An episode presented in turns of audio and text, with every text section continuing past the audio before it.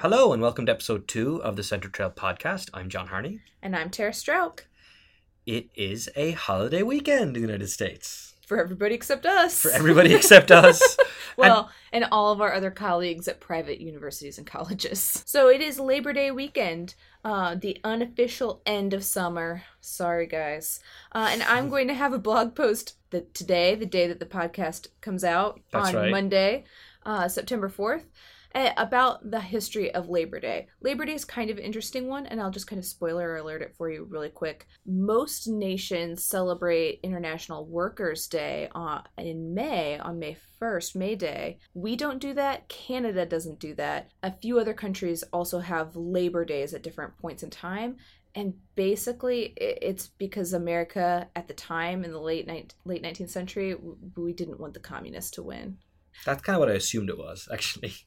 So are the Canadians also rabid haters of communism? Or They were then. I, I'm not really sure how Canadians Ah. feel about communism now. it is tricky because China, for example, makes a big deal out of International Workers' Day. As in the People's Republic of China, the communist state, or at least the nominally communist state. I mean, Yeah. there is something to be said for we want to celebrate this notion of workers, but we don't like being in line with Marxists across the planet. I mean, I, I can see that. Yeah, and it's really interesting. Uh, it looked like for a long time America was going to celebrate International Workers' Day. Uh, and then we had kind of a series of protests and some violence around trades and trade unions. And basically, the decision was that America would have a Labor Day, that it would become, uh, it be- eventually becomes a national holiday, but that it was very specifically going to be a tamer version of a labor holiday than Hmm. what some places get. Fascinating. Oh, so when was that decision made exactly then, or roughly? Um, so it starts becoming a state holiday with Oregon, um, again in the, the late 19th century, and it becomes a federal holiday at the turn of the 20th century, um, after about 30 or so states had joined. Fascinating. And when does the wear white before or after rule come in? I don't know what that rule is because I'm not very fashionable. you cannot wear white after, or you have to? You are not supposed to wear white afterwards. So I'm wearing this amazing Ah. white jacket that's totally a winter blazer. I'll keep wearing it. Those rules don't matter anymore. I'll put away my cream suits, my uh, my Graham Greene role playing suits. when I was a student at the University of South Carolina, I had to learn all about seersucker. I don't know if you at UT Ah. Austin ever ever encountered seersucker. It's more of an Eastern South, South Southern American thing. I don't know that I ever saw. Yeah. so Austin. people had entire seersucker suits, Yeah. and those you should probably put away after Labor Day. or just in general, forever. okay. Labor Day also usually so as you said, Tara, you know, we don't we don't stop for nothing at Centre College, um, including Labor Day and other holidays other people uh, do do observe. So it tends to kind of mark for us the beginning of week two, quite often. Um, sometimes I you know I think yeah always marks the beginning of week two, which means obviously we come to the end of week one. We survived. We did, we got there. How, how was your week one? You know, it was really great. I'm really excited about the energy on campus. I don't know if you've experienced that. No, I've had yeah, I've had a great week. I was joking today. I teach in the eight a.m. class. I do have two or three young men that definitely seem less alert now than they were on Monday. It's The- amazing how quickly that happens. yeah, the enormity of the eight a.m. start has hit them really hard. but I will say, in their defense, they are doing their best to at least look like they're paying attention, which sometimes is half the battle. um, but Joe, you know, but those young guys aside, I'm yeah, my classes are uh, students are up for it and they seem energized and they're an absolute pleasure to talk to you already. It's been a really easy start to things, which is great. Yeah, we start we start our week um, on Sunday night uh, of the first week of school with our opening convocation, and I thought I could tell even then that the student attitude was going to be pretty great. They they seemed enthusiastic. I'm not really sure about what, but they seemed enthusiastic. uh, but I, I'm trying something new in my sur- survey course. When I say survey course, I mean um, America from the beginning of America, so 1492 ish to 1865. And I'm trying something new. We go to different places. Um, so we started off this week, we went to Roanoke, and so we kind of try and immerse ourselves in the history and the culture of the place. And then on Fridays, we kind of look at how people after the fact have looked at this. So, what have Americans, why are Americans so interested in Roanoke? Uh, and so today we kind of tackled that question and also, you know, why they're not as interested in Jamestown. And it was Mhm. it was really fun. The students were really engaged. interesting. I'm going to be a jerk and go off script here a little bit Ooh. because we weren't planning to do this. So I'm intrigued by this idea. We've talked about it before, but this idea of you kind of going to different places in the syllabus. Because I was talking to students this morning in my world history class, and so we had a reading on Wednesday that was basically the impossibility of writing world history, which is the prologue to a, to a book on world history, which is the kind of thing historians do all the time. This is impossible. Read the following 1,200 pages. Um, we do that all the time. And I was kind of saying to them, you know, it's actually very, the act of creating a syllabus is really tricky. Yes. And I actually used a slightly more limited example in my 20th century China class. I would love to do kind of a thematic class, but I don't like the idea of jumping back and forth right. or kind of doing like 1870 through 1989 and then going back and doing it again, which is actually arguably a more feasible way. Mhm. So have you kind of fit your places into some kind of a chronology or have you gone full on, we're just going to jump around? Like, how do you, how are you doing it? It is absolutely fitted to chronology because I face Mhm. the same problem. Right. As fun as it would be to kind of do America to 1865 over and over and over in all these different places, Right. it'd be like Groundhog's Day gone totally wrong. I know. Um, and the students would hate me. It, we couldn't do it. I know. I mean, I keep having. I'm tempted to do something like that. So, for example, in my kind of heart of hearts, or the heart of the guy who got the PhD and somehow saw it through, let's do this purely thematic thing and chronology. Chronology, you know, be thrown out the window. Who cares? Um, and that would be insane and would be the cruelest thing you could possibly do to an undergraduate ever, you know, or someone who doesn't already have a PhD. And then I think, well, I could do that repeated thing, like you said, the Groundhog Day thing. And I, I've actually, I'm trying to remember, I've done something similar to it, and it, it didn't work out as well as I hoped. Because it turns out, I, I'm thinking to myself, oh, and by the third time we get back to 1965, they're to have such this, this wonderful basis. And in truth, they're just, they're dog tired of going to 1965. it doesn't work. Yeah, and I mean, I spend the first part of my, I mean, the first class in the survey trying to assure them that I'm not going to make them memorize names and dates. That that's Mm, that's yeah. that is not my major purpose in life. I mean, as I say, come on, you need to know what happened in America in 1776. Right. That's important, Right. but it's not necessarily as important that you know every single date because then we Mhm. don't have time to get to the interesting stuff. So if I spend all that time telling them that dates don't matter and then also destroy the chronology for them, that yeah. there's too much. yeah, they can't do it.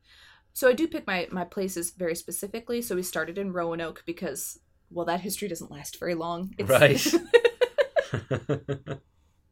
uh, and then next week we're going to Boston. And while there's lots of history in Boston, the most important things for my class to cover Mhm. happen in the colonial period. So so it makes sense to do. I think it's. I'm really happy that for you that it worked out that way, that it kind of clicked together because it is a cool idea.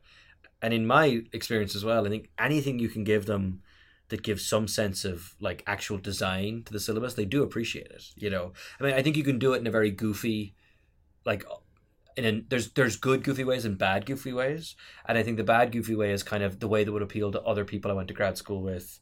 Not specific people. I'm talking about these amorphous people who have PhDs. You know, that we get together, we'll talk about history in a certain way. There are ways I could structure it that would appeal to us that you know ordinary human beings would be repulsed by. Um, but any kind of an attempt to structure, for example, moving place to place, in my experience, students really do respond to it, and there's almost a sense of, and it really helps to because you can tell them you you worked on the syllabus, you can tell them you really think hard about how to match things together, but if you can show them that you thought about that hard, like they, they do respond to it, you know. I think they also they tend to get bogged down by the slog through history. Mm, yeah. So it might sound exciting at first that you're gonna, you know, start at the beginning of time and, and go to Mhm. the end. right. But but somewhere in the middle of time, they get tired.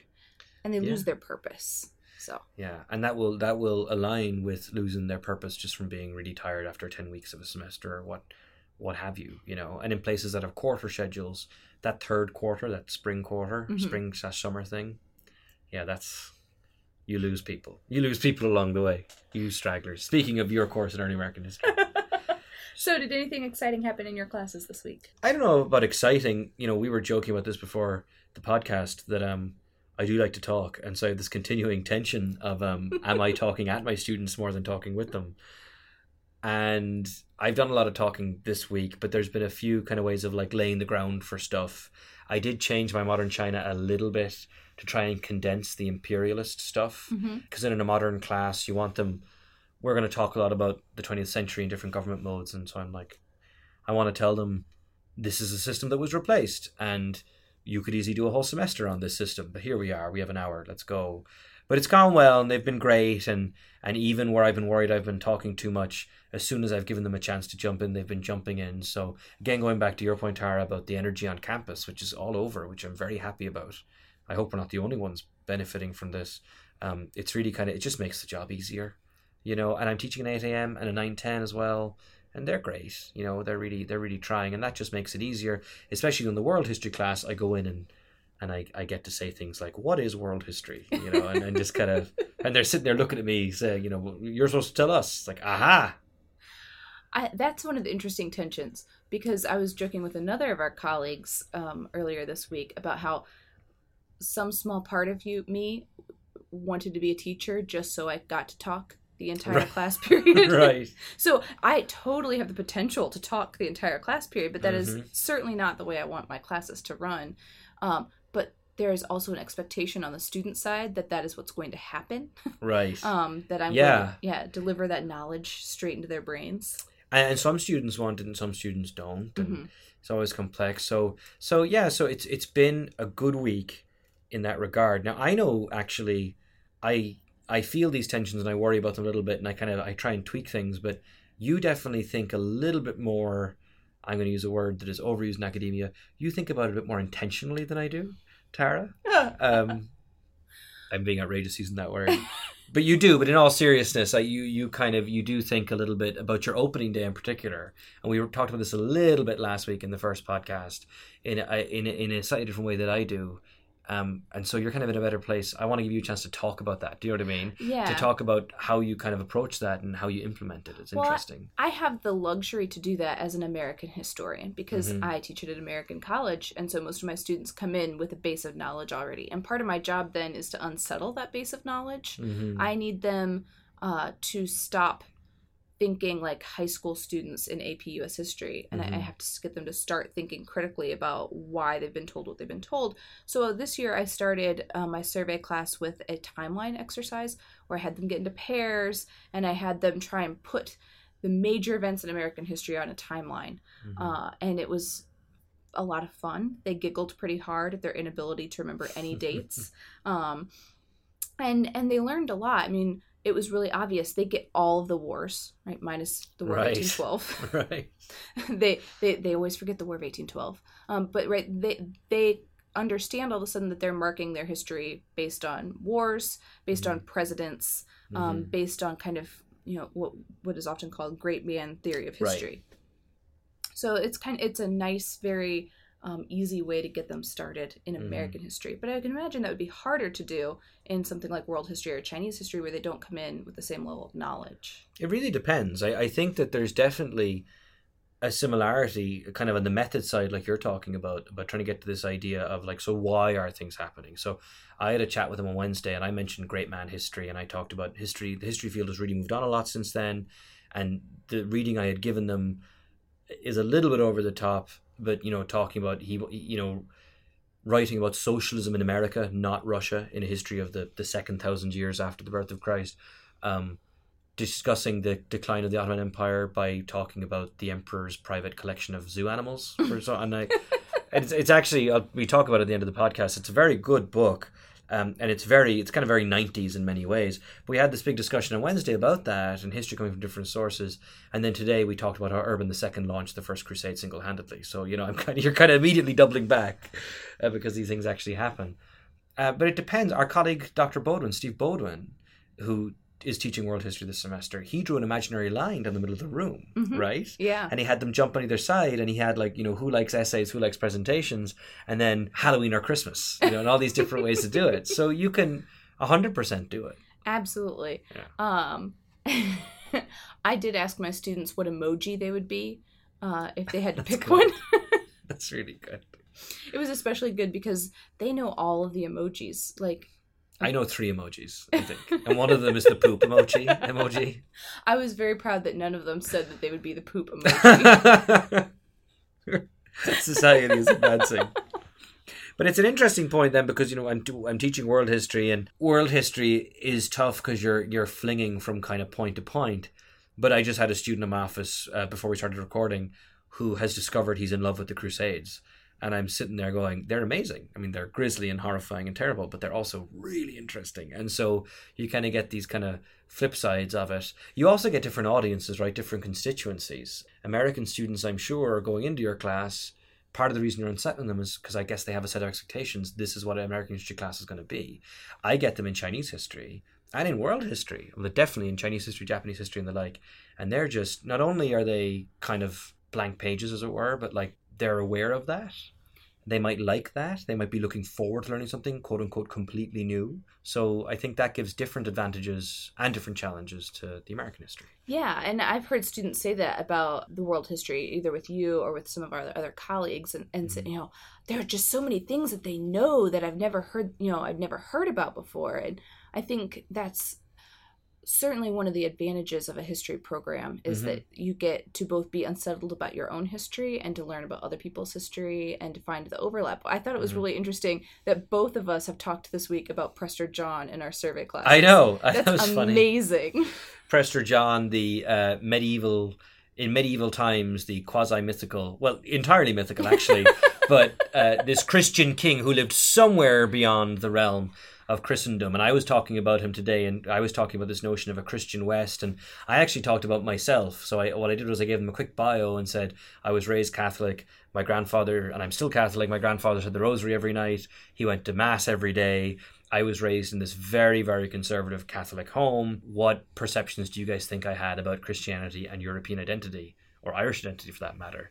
And the short answer is they're the same thing, right? and so Prester John was an interest in my class was an interesting way to say why are they doing this? Why do they care if there's this alleged Christian king living somewhere east of the Muslims? And which is generally where he was, right? Yeah, and for yeah. your for your class, what's the answer to that, or what's one of the answers to that? One of the answers to that, I basically said there's there's an extent to which it's almost self validating that you know because our religion is based on this concept of salvation, and there's obviously you know in the medieval period there's not an awful lot of accepting other faiths as being valid. And so there's this sense it's kind of self-validating of well there's christians out there. If you look at the travels of marco polo and read that book like he's constantly every chapter starts off by listing off all the religious groups he's come across in that part of the world. And he's always mentioning a couple of these different supposed you know christian communities that had been in rome and were basically defeated by the nicene christians.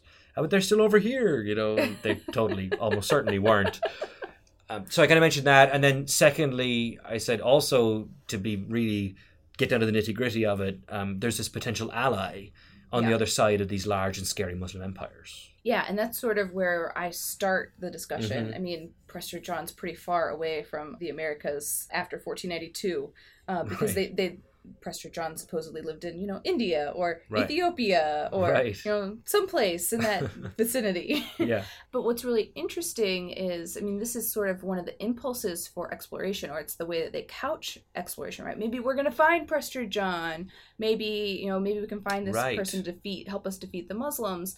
And then as they learn more about the Atlantic world, all of a sudden that disappears. No one ever tries to claim that mm. Prester John is hanging out in the Americas. Right. Um, it presents a whole different set of, of issues for Europe to deal with. In fact, in the Americas, you start having things like the Fountain of Youth, yes. right, and El Dorado, and so there's yeah. this whole different set yeah. of almost today we might call them aspirational ideals. You know, today the aspirational ideal is to, I guess, have your own mega company that you know prints money basically, whereas when conquering the Americas, it's the fountain of youth, you know. the fountain of, of youth and all the gold that you could ever want. I do often, this will come up in later podcasts, I'm sure. When we get onto the New World and world history, I do show them the intro to a French cartoon, City of Gold. And it's this like young kind of Spanish, like white animated little boy, and then two indigenous kids, a boy and a girl. And the girl is like supposed to be Incan or something like that, and the boy is more dark skinned and everything. And it's just, you can look it up on YouTube, but it's more or less exactly what you're imagining a French cartoon depicting three children in the New World looks like for the 1980s. I can see no problems. Nothing could possibly go wrong. No, nothing at all. No.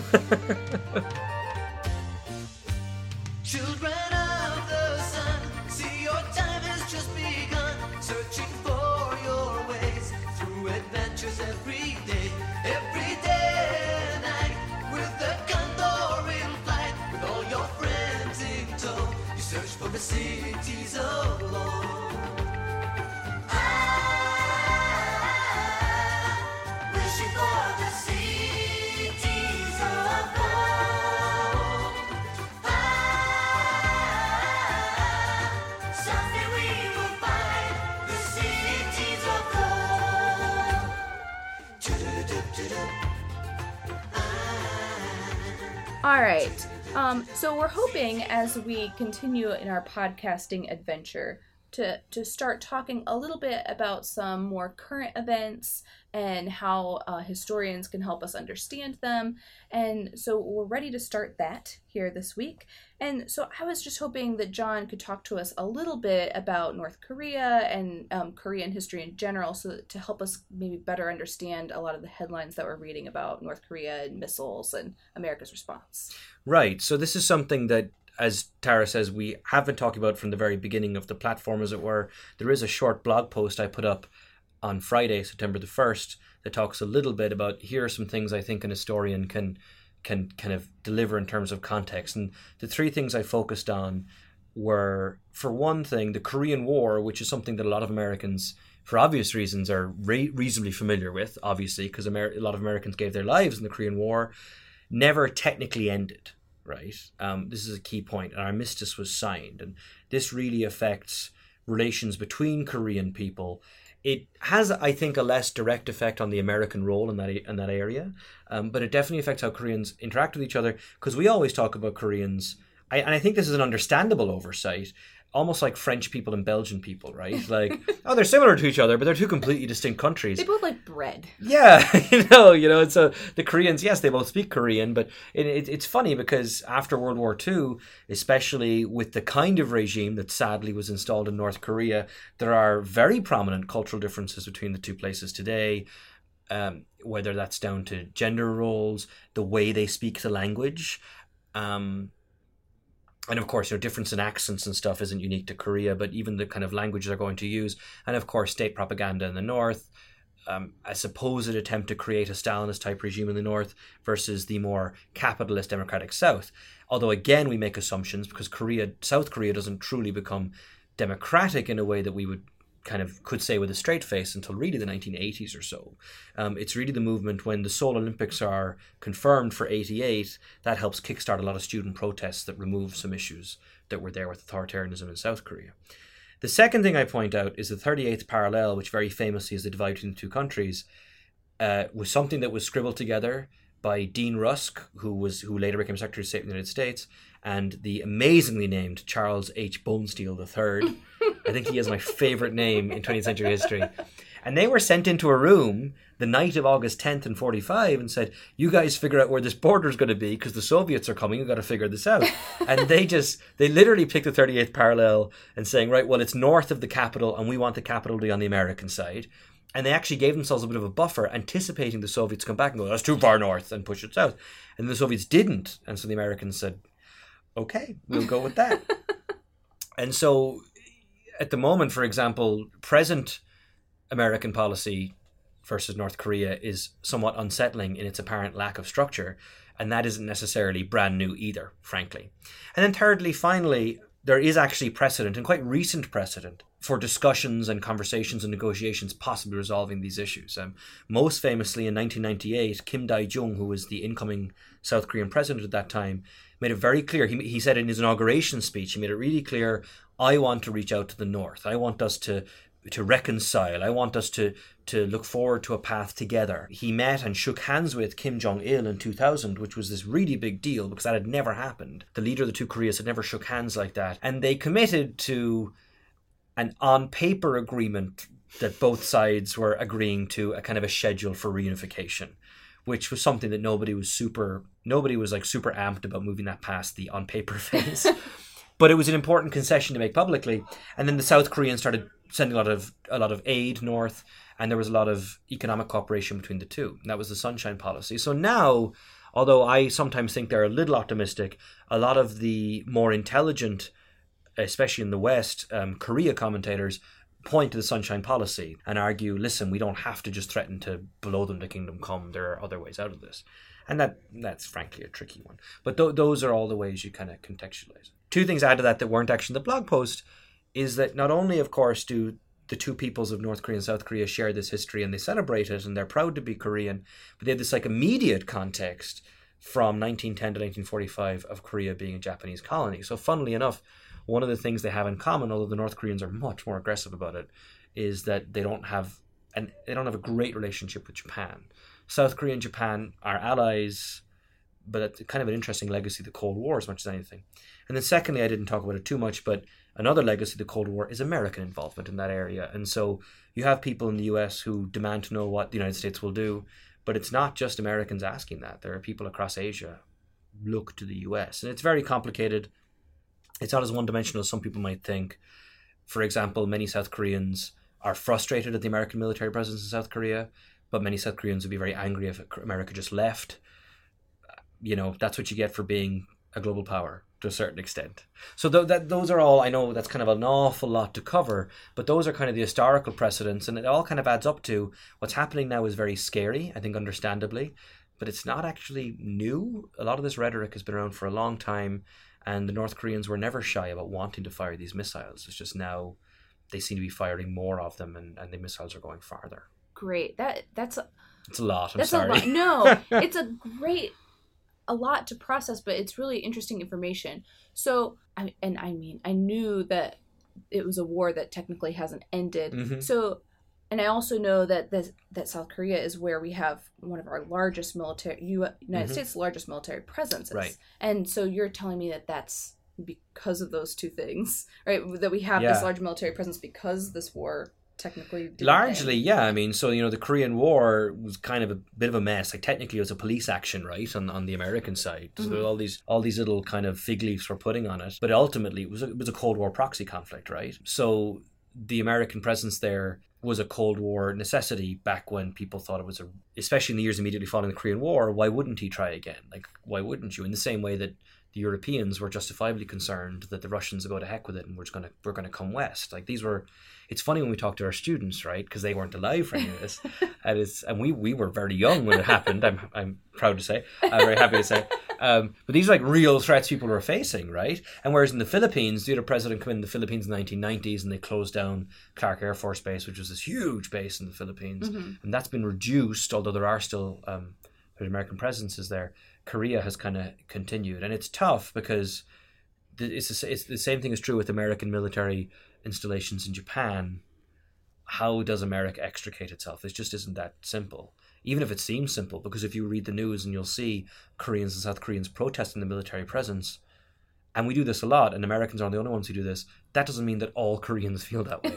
it means that those Koreans protesting feel that way, and that people have complex feelings about it as well. Right. And then what I also hear you saying, and I think is important since this is a podcast about history, is Mhm. that North and South Korea now have their own interesting history with each other, Mhm, and that yeah, um, Americans kind of like to make every all world events about us in some Yeah. ways, yeah, and that what I'm hearing is that we also have to kind of look at what North Korea does as a Mhm. reflection of of what South Korea is doing, what Japan is doing, what Mhm. China is is saying or not saying right, and exactly. we have to sort of understand those all of those histories as well. Right, exactly, and it's very difficult to do. Um, and I, and I commend you for what you've done. I, I think it's very, I think it's entirely understandable that Americans are observing this from an American point of view because they're American. uh, you know, British people do the same thing, Irish people do the same thing. It's very challenging to open that up.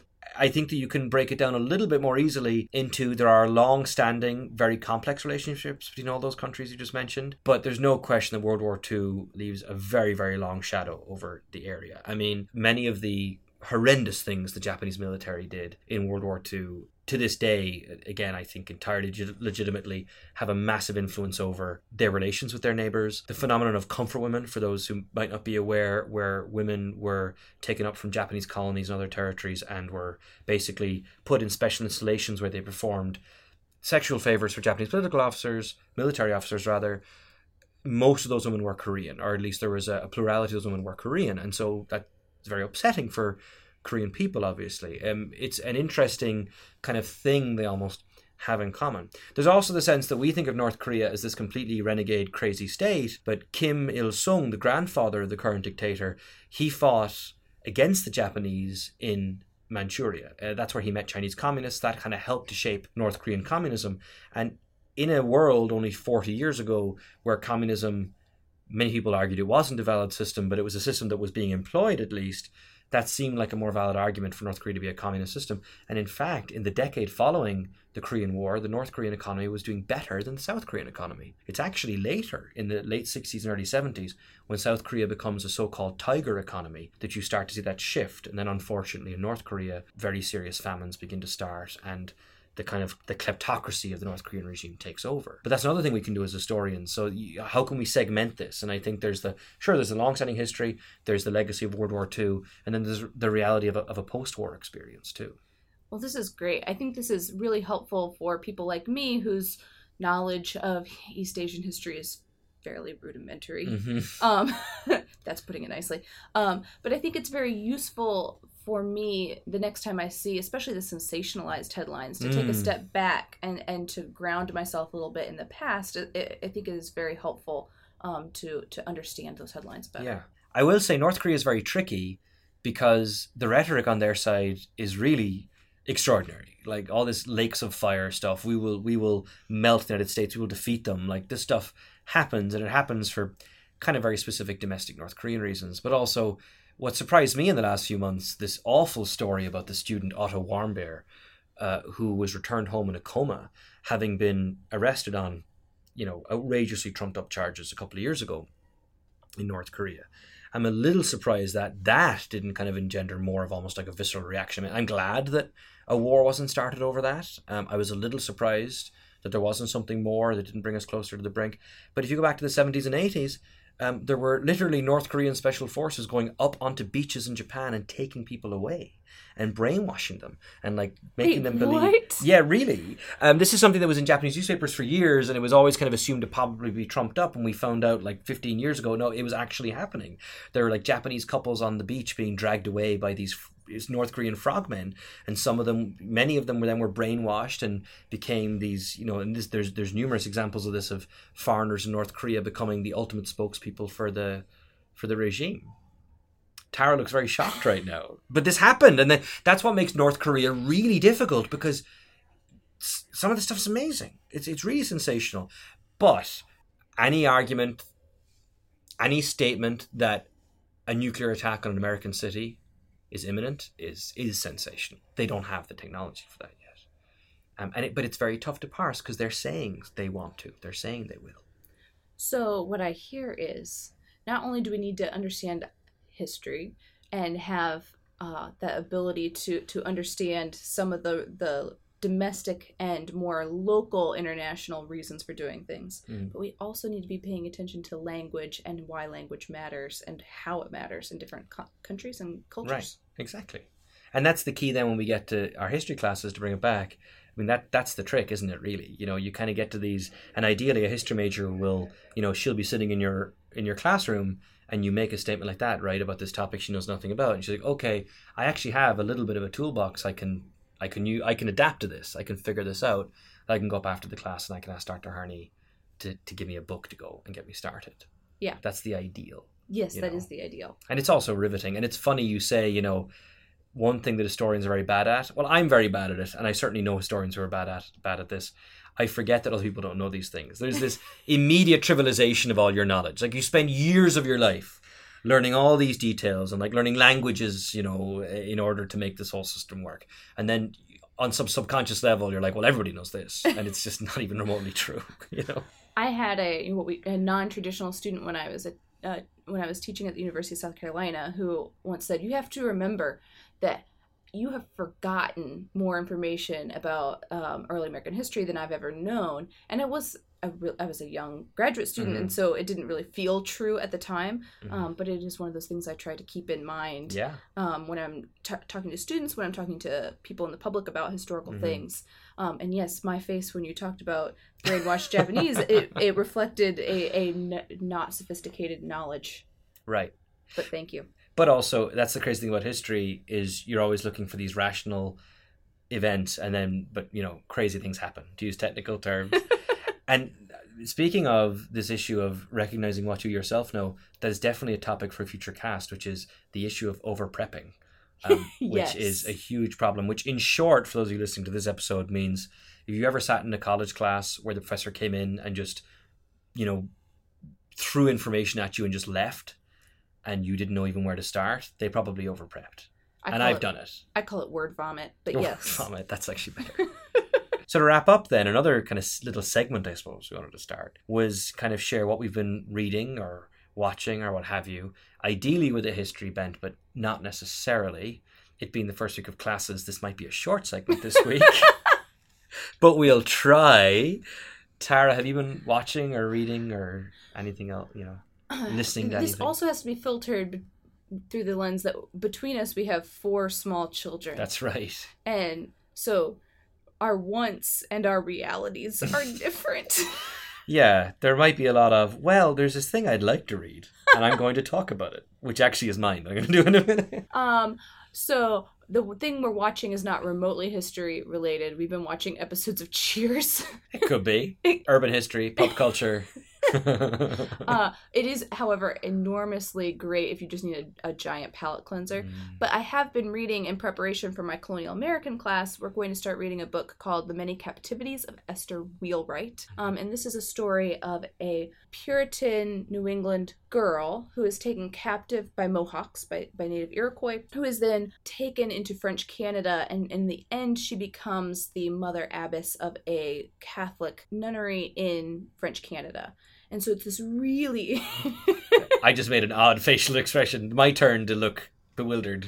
It, it That's a heck of a story. It's a heck of a story, and it's a great way to talk about kind of captivity narratives in New England, and, and to Mm. turn some of these things we think we know about about New England on its head. And it, it's a good read, so I, I suggest I, I like It it. sounds great. Yeah. I I'm similar. I gave my students just the prologue, like twelve pages or so, at the beginning of a book called Millennium that I mentioned earlier in the podcast by a man named Felix Fernandez Armesto. Uh, he's a he's a British person um, who he teaches here in the U.S. actually, and he writes all the popular histories. And Millennium was published back in '95.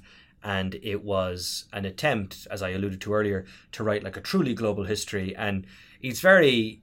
I read it when I was in college, actually, and you know his prologue talks about the things he's not going to cover so he has a sentence in the prologue this is the only mention of frederick the great which makes me laugh and I'm, i always wonder what percentage of his readers actually laugh at this goofy joke he made and there's this alternate alternate universe i live in where i have time to read things and in that alternate universe, John is two or three chapters into Millennium. It's a very long book, but I'd love to give it a go. And, and it, certainly, if people are listening and are interested, it's a really interesting book, you know, because I think there's different kinds of people who like to read different kinds of history books in their free time. hmm And there are there is a type of person who will sit down with a Churchill biography or a Hitler bio or what have you, and they'll just they'll love that. That's three hours a night, you know, for a week or two or something like that. And other people aren't like that. I will warn people your mileage will vary with Millennium.